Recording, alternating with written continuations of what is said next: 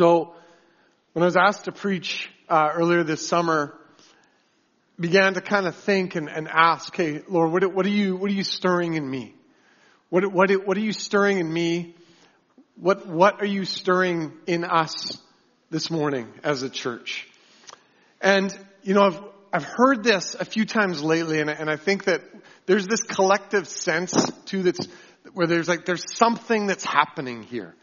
There's something that's happening at Calvary that God is doing that's special. Not, not that we're more special than others, not that, but that God is doing something here. And in saying that, we also have to guard against superiority in that. Right? Like, like any sort of inkling of like that, that we're better than whoever. Or, you know, them over there or them, like whatever that is. Because we know God he actually opposes the proud. That's one of those, that's one of those scriptures where you go like that in itself is sobering. But, but in saying that, yes, let's embrace what God is doing here. Let's, let's embrace and let's press in. Let's, let's enjoy it. Let's, let's go deeper. Let's enjoy the sweetness of God's presence. I mean, we, we sensed it. We were immersed in it already. We, we're in it this morning. There's something that God is doing. There's a stirring, stirring happening amongst us. There's, there's this building of faith and expectation that is going on. And there's this desire, and I, I, have seen it again and again and heard about it through so many of you here that God is wanting to reach people with the message of Jesus. And there's this desire here to see people powerfully transformed by the message of Jesus. And this, and this is all the work of the Spirit in our midst. It's all the work of the Spirit. And it's, it's beautiful. But there's this, this longing and there's this desire here for more and more of God's presence. And this is the thing about that. God loves the unity of His people. Do you know that? God loves when we are united as His people. It's something that He just absolutely loves to see. But here's the thing also about that. What God loves, Satan hates. And Satan also hates to see what's going on here. Satan does not want to see Calvary thrive. He does not want to see people reached with the love and the hope of Jesus in Steinbach and in this area. He doesn't want to see that. And so there's this reality of what's happening in the spiritual realms around us. Do you realize that? That there's actually a war that's going on. And so how does Satan seek to accomplish this in our midst? How will he seek to accomplish this? Well, he'll do it by trying to bring division. He'll do it by trying to bring offense, assumptions, reading into comments, different personalities clashing, s- subtle stuff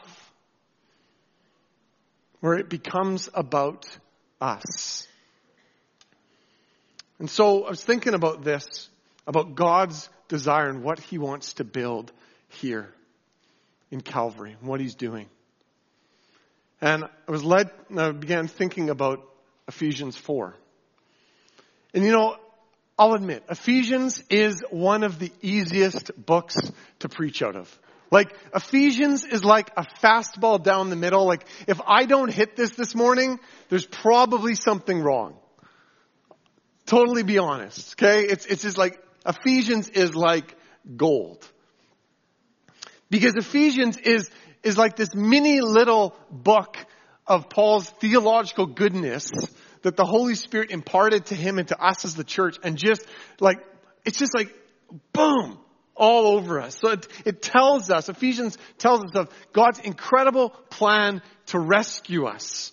How, how hopeless you were and how you desperately were lost without Jesus, and yet this God's unending goodness to you to bring you back to life.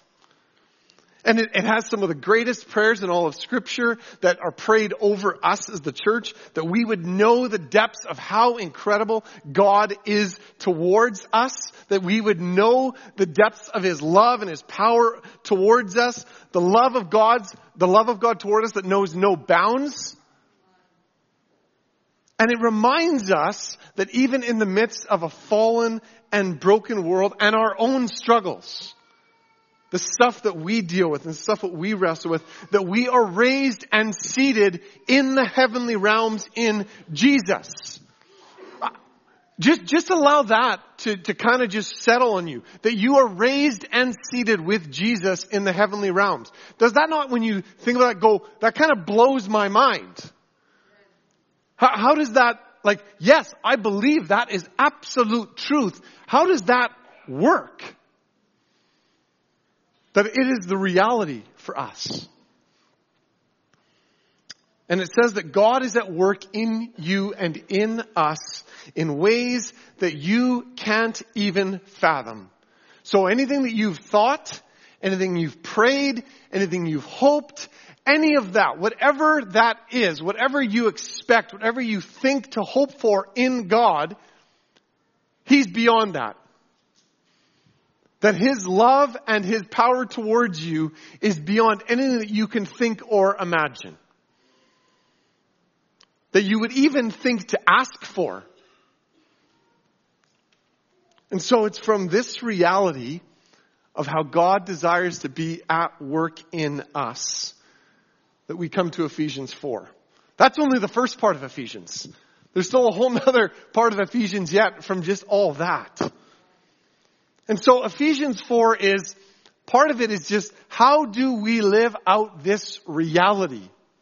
How, how do you live out this reality, this power of who God is and what He's done in you, what He wants to do in you? How do we now live this out together? How, how do, how does this work in our midst as the body of Christ? And so I want to talk this morning about the urgency of our unity. Ephesians 4 3 says, Make every effort to keep the unity of the Spirit through the bond of peace. I believe that God wants Calvary to be reminded of this in these days. That we make every effort to keep the unity of the Spirit amongst us. The, the end of Ephesians 4 warns us that we are not to grieve the Holy Spirit in our behavior towards others. Rather, it says earlier in Ephesians 2 that we are to be a dwelling where God lives by His Spirit. Where His Spirit is actually dwelling in our midst. And so, we've got to contend We've got to battle for this together. We have to check ourselves and we've got to continually surrender to Jesus. And I'm, I'm going to get, I'm going to get to the heart of the message here right off the top. I want to just kind of, no, nothing hidden, nothing coming at, this, this is right here. This is the heart of the message. That unity, this unity spoken of here in Ephesians 4 is really, really, really, really, I don't know how many reallys you could add, crucial. That's my conviction when I read Ephesians 4. God longs to dwell. He longs to be with us as His people. He longs to be in our midst. He longs to see unity flourishing. He longs to be blessing that, growing that. But our, our selfishness and our self-interest have a way of getting in the way of what God wants to do. Maybe that's just me. Is that, is that just me?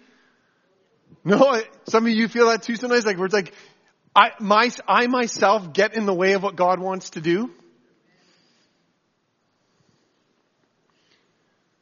Verse 3 tells us that this unity is key. And I know it says there, make every effort. I should open up my Bible. I should have, I should be opening already to Ephesians, shouldn't I?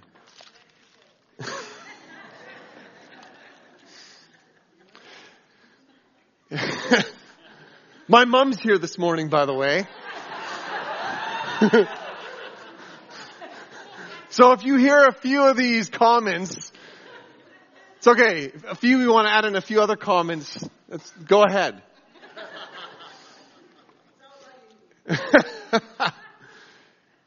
you know, it says there make every effort. I don't know though that we really understand how emphatic that word is there.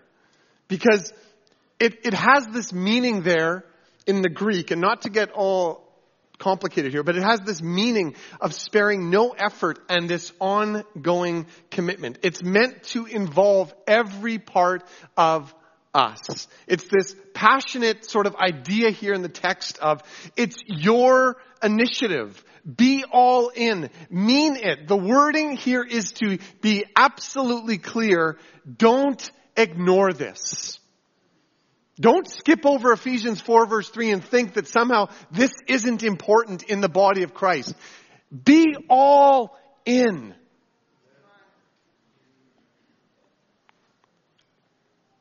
There's an urgency here. There's this urgency that this would be an ongoing, visible part of who we are as the church together.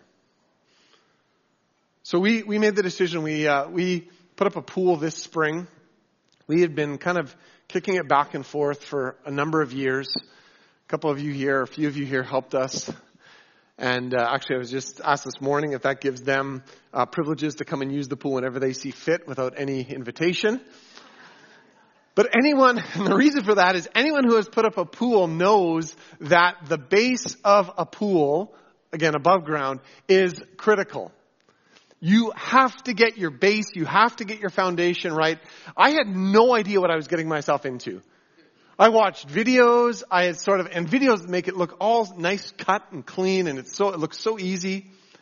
And then you get into it and we, we did the calculations, we did the math, we said, okay, we need about three and a half yards of quarter down. And no, I wasn't going to bring in a skid steer because that would have wrecked my lawn. So we were going to wheelbarrow this all. I've got four kids. So so we start wheelbarrowing it in. Three and a half. It's, I mean, I've done a lot more soil. Three and a half yards of quarter down is a decent amount. We ordered five yards just to be sure. Well, we get all five down and I'm using a laser level and I don't have what I need yet. Realize like this, this is, this base is not what it needs to be yet. So I consulted some experts who are way better than me and I'm like, what's going on? Well, you need more. I, I, I literally I said, no, tell, please don't tell me I need more gravel. No, you need more gravel, Paul. So, and I'm doing this in May when we had that ridiculous heat wave and we haven't had heat since, like that since then. so I'm doing this in like 35 degrees and I'm like, and the pool's not up. So we ended up laying six and a half yards of gravel finally get it level. But you know, there, there was numerous challenges along the way, and I won't go into it. But there was times where I'm, I was there and I'm like, and my wife knows this, where I'm like, I don't want to do this anymore. Like, I'm really done. I just don't want to do this. And then I'd have to pause. Okay, let's keep continuing on being eager to maintain the unity of the Spirit with others, I think can feel like that at times. Where you're like, I, I just don't want to continue. I, am I'm, I'm done. I, I'm tapping out. I'm sure that several of us have had those experiences here this morning. I've had those experiences.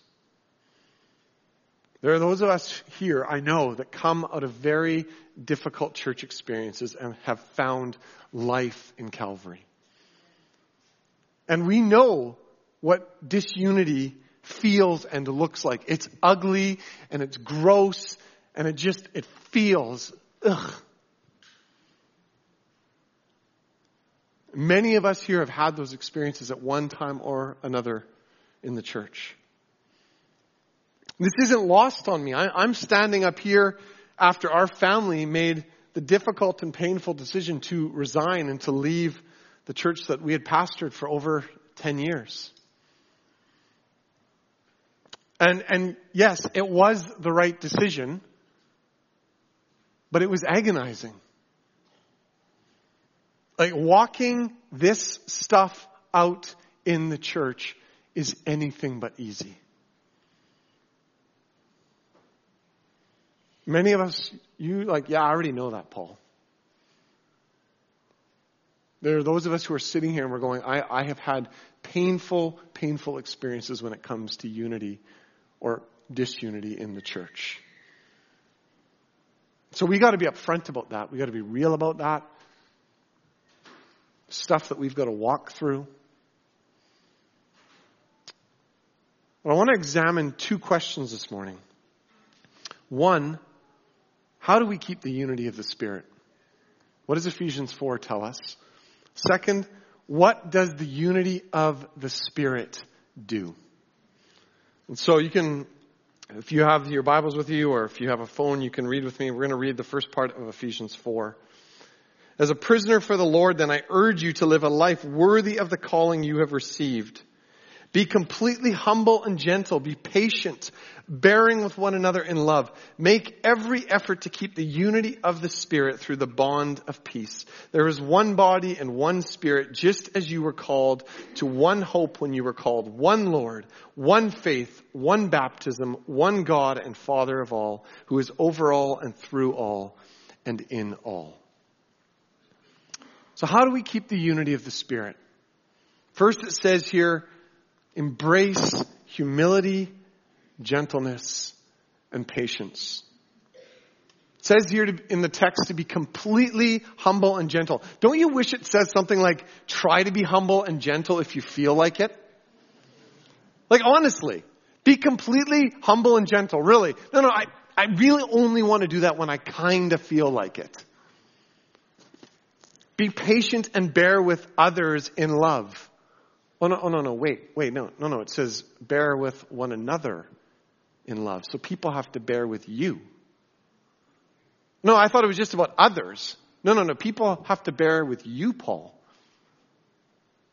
See, hang around anyone long enough, and there's going to be things about that person that are going to begin to grate on you. That's what the first two mar- years of marriage is like because of me. We begin to nitpick other people's faults. We get annoyed and we typically extend far more grace and understanding to ourselves than to other people. It's about them. Matthew 11, there's this invitation from Jesus where he says to come and find rest in me. He says, come and find rest in me. And then he introduces himself there and he says, I am gentle and humble in heart. You know that the way of Jesus, at the very foundation of who Jesus is, is humble, humility, and gentleness. I've, I've been known at times to kind of be intense at times in my life. It's kind of a, one of those things that's, that's um, been the label on me at times, having to try to grow in that. Any of you who have competed against me in fantasy football or watched me watch football will uh, attest to this. I'm, I'm principled by nature. I, I'm not shy about sharing my convictions. And, you know, the thing is, at times that kind of gets in the way of humility and gentleness. That's, I have to be in, intentional about that. So here's, here's the problem, right, in the, this thing about humility and gentleness. Our nature is the exact opposite. Right? So then we go, well, is this all just about human effort? Is this all just about like really gritting our teeth and like, I gotta try to be more humble. I gotta try to be more gentle. I just have to make more of an effort. Jesus says in Matthew 11 there, he says, come to me. See, because apart from the work of Jesus in our hearts, we are going to go to pride and self-preservation. It's one reason why we are so desperate for the Holy Spirit in our midst. All over Ephesians, if you read through Ephesians, just go through it, is this prayer and, and constant, this, seeing this need for the Holy Spirit to be at work in us. It is, it's all throughout the book. Says in Ephesians 3.16 that there's a prayer there. It says that we, we'd be strengthened with power in your inner being. You know why? You cannot do this in your own strength. You can try. You can really, really try. But we can't do it. So how do we do this? How, how, do you embrace complete humility and gentleness? How do you be patient? How do you bear with others and one another in love? How do we do this? We surrender to Jesus. We invite the Holy Spirit to work in us and we join in the process. And we go, God, I really, really, really need your help. See, the thing is that we, we are immersed in a culture, we're, we're swimming in a culture that is the exact opposite of this where very few embrace this. We are all about self-sufficiency. We're all about self-promotion. I, I, encounter this every single day when I interact with people in the business world. Every single day it is about self-sufficiency, self-promotion, and about me, myself, and I getting ahead. Sometimes it's veiled, but it's there. And so we are in the midst of a hurting and broken world that does not know how to do this. And people are meant to experience and encounter Jesus through you and through me.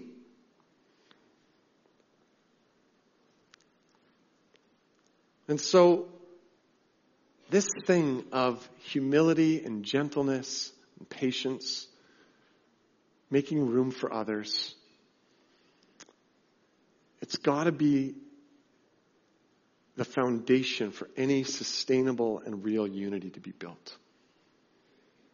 Whatever we seek to do visibly, whatever it is, church, these qualities have to be the foundation of who we are. Second, how else do we keep the unity of the Spirit? We remember our oneness. Verses 4 to 6.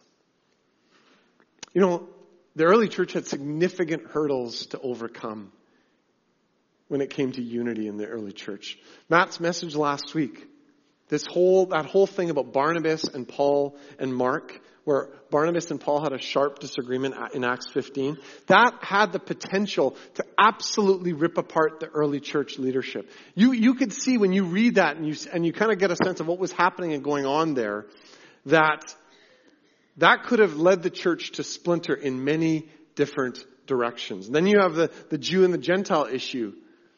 You have Paul opposing Peter to his face in Galatians 2. You have all this stuff going on. There's this hypocrisy going on in various groups. You have certain early parts, uh, groups in the early church who are coming to other Gentile believers and saying, you have to embrace all of what Judaism is if you're going to follow Jesus. If you don't, you're not true followers of Jesus. There's all this stuff circulating around the early church. It had the potential to blow up. And yeah, it's not lost on me. I know church history is in itself messy and ugly when we look through the, the years. The point is though is that this issue is at the forefront of the New Testament. It's right here in Ephesians. It's right in Ephesians 2. This whole thing of unity. How do we be built together? How do we become a dwelling place for God's Spirit to be amongst us? Our unity is crucial. And yes, this, this does speak to the wider church as well. It, it does. It, and it's so difficult, right, when pride manifests and churches embrace cultural ideologies that contradict scripture. This is not unity at all costs. There actually are lines to be drawn in the sand when it comes to unity.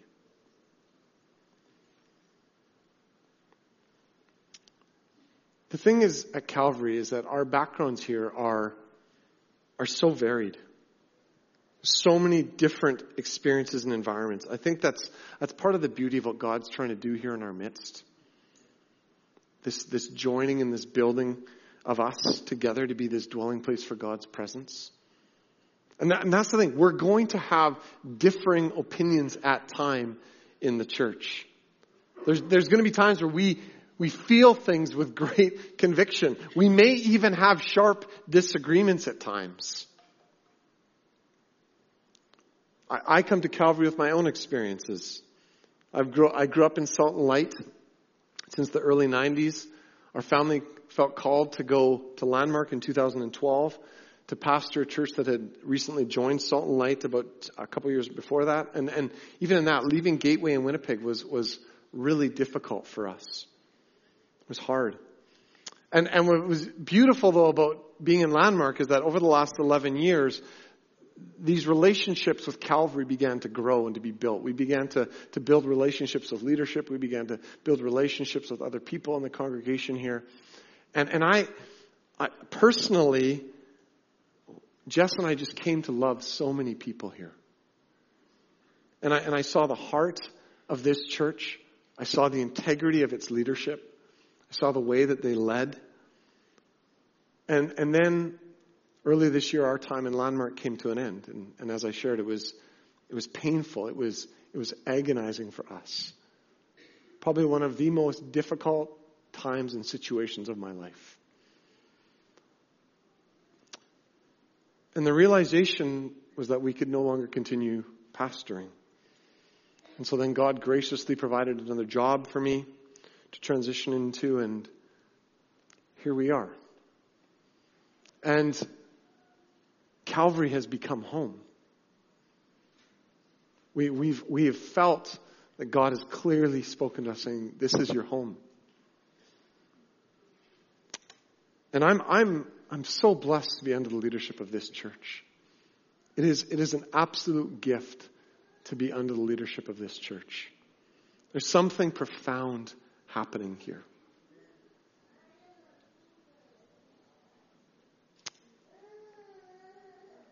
So let's commit to remember and celebrate what unites us in Jesus, not what could potentially divide us. What, what unites us here? We have the same Father who's over all and through all, and He's in us. We have the same Lord Jesus. This is all about Jesus. This is all about the glory and the mag- and, and magnifying and lifting up the name of Jesus.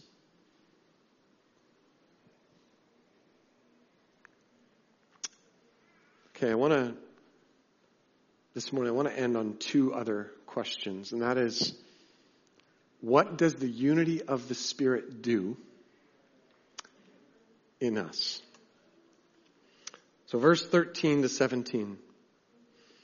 And this is within the context of verse 12 where it talks about the body of Christ being built up.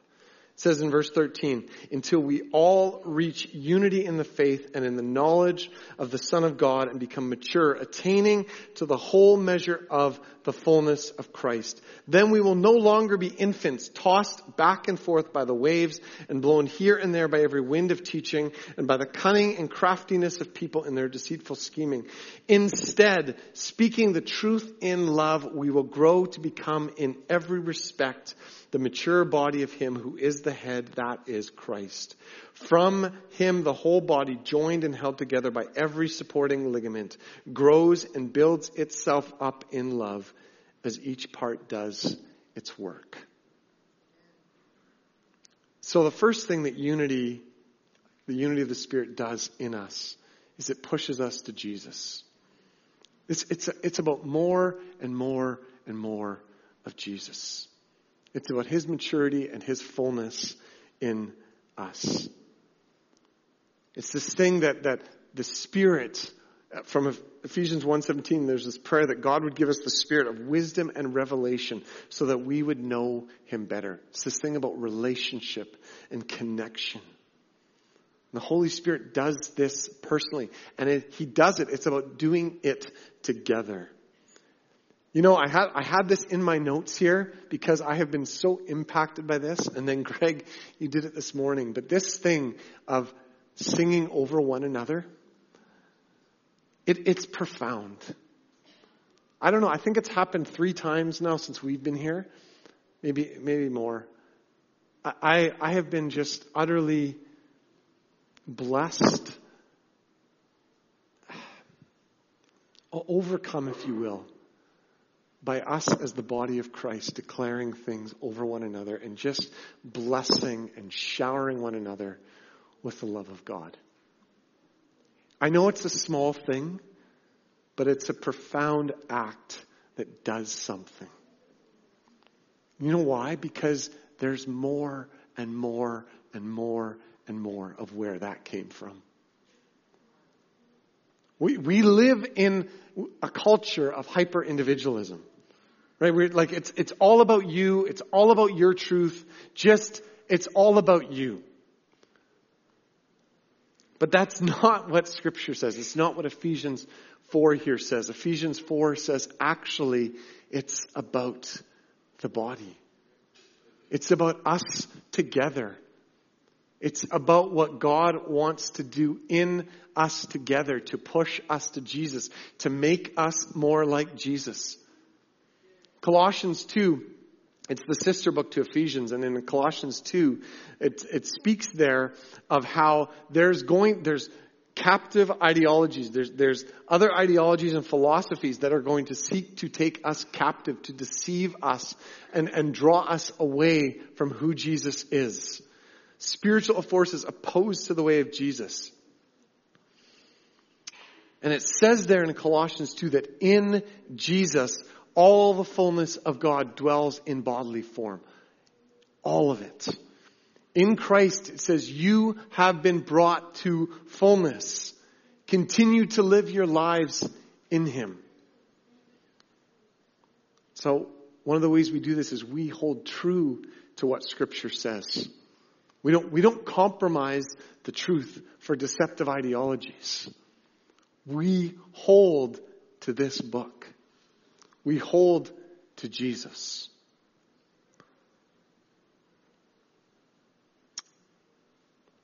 All right. What else does the unity of the Spirit do?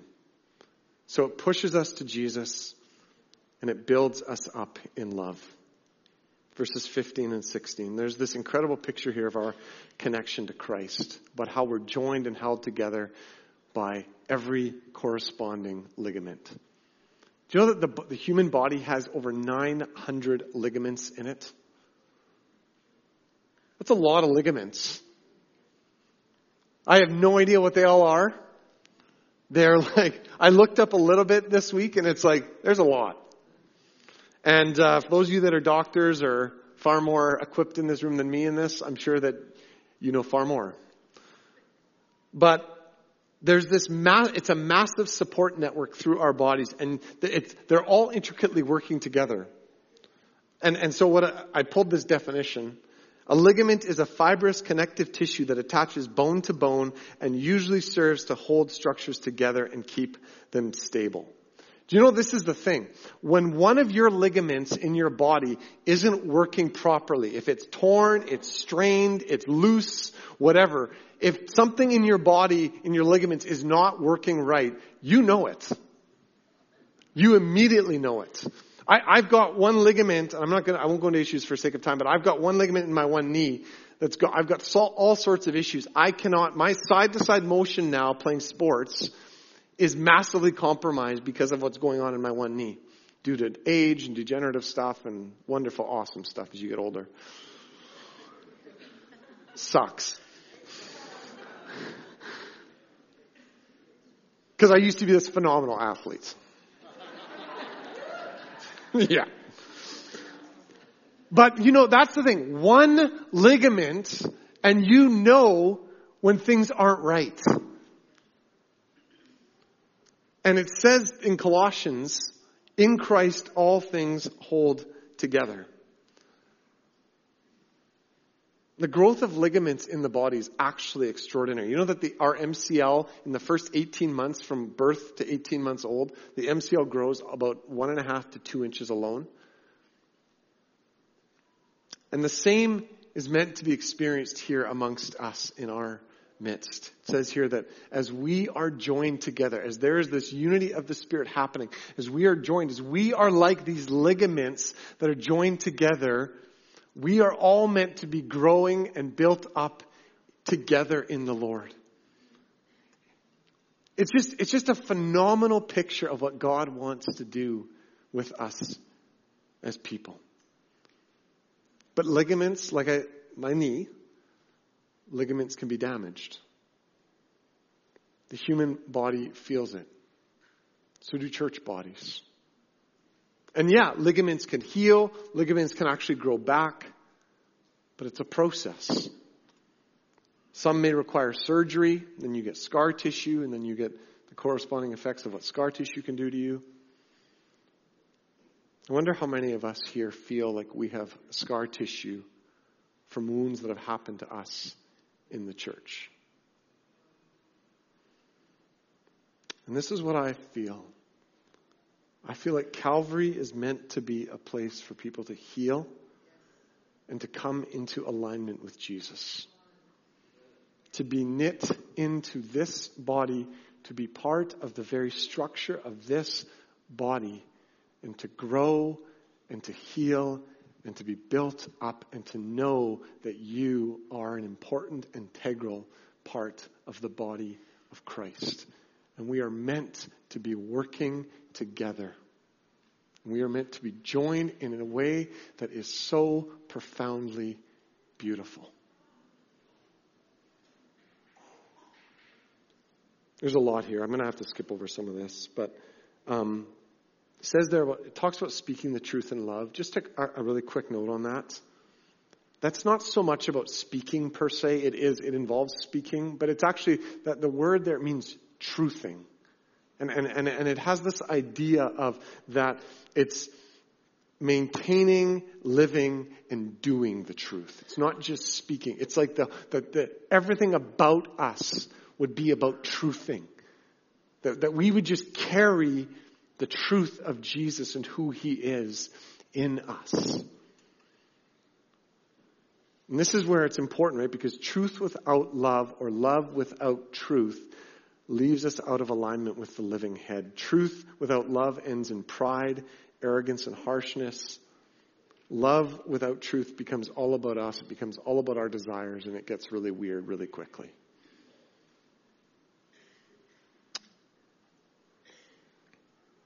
Okay, I want to end on this. Ephesians 4:16 says there that through Jesus we are joined and we are held together.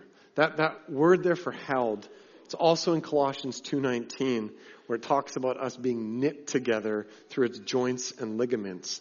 And that word there for ligaments in Colossians 2, just track with me here, is the same word as Ephesians 4:3 where it talks about the bond of peace. That bond there is the word for sinew or ligament. So this thing about make every effort to maintain the unity of the Spirit through the bond, the ligament of peace. We are knit together. There is this, this thing where we are meant to be joined. The peace between us that produces and maintains our unity, it comes through our connection to the living head to Jesus. Who's the source of all peace? Who is the source of all things? Who do we need to be aligned to? Who do we need to be connected to? It's all about Jesus. You know, and this, this thing is, this thing about unity, this thing about being built up in unity, it is meant so that we would be built up in love. That love would be at the very core of who we are as a body. That when people would look at us, they'd be like, there's something different about you. You're, are you a disciple of Jesus? They, they probably they won't use those terms, right? But what did Jesus say? You shall be known. They will know that you are my disciples by your love for one another. You, you know, when people would look at us, people would look at Calvary Church, if what they see is our people that radically and powerfully and authentically loves one another, that alone is an incredible, incredible witness. It, it will change things.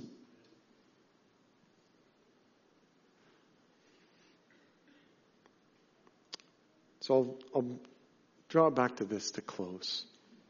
What is God's desire for us? That we would be a dwelling place for His Spirit. That God would come and He would dwell with us as His people. That we would know the sweetness of His presence. That we would know that hope that He has called us to. That we would know the power at work within us. That we would know the love of God being poured out in our midst without measure that we would not even be able to measure or weigh or get a handle on how much the love of God is for us and with us. So I'm going to call the band up. I want to, uh, as we end, I want to invite you to respond in a couple different ways here.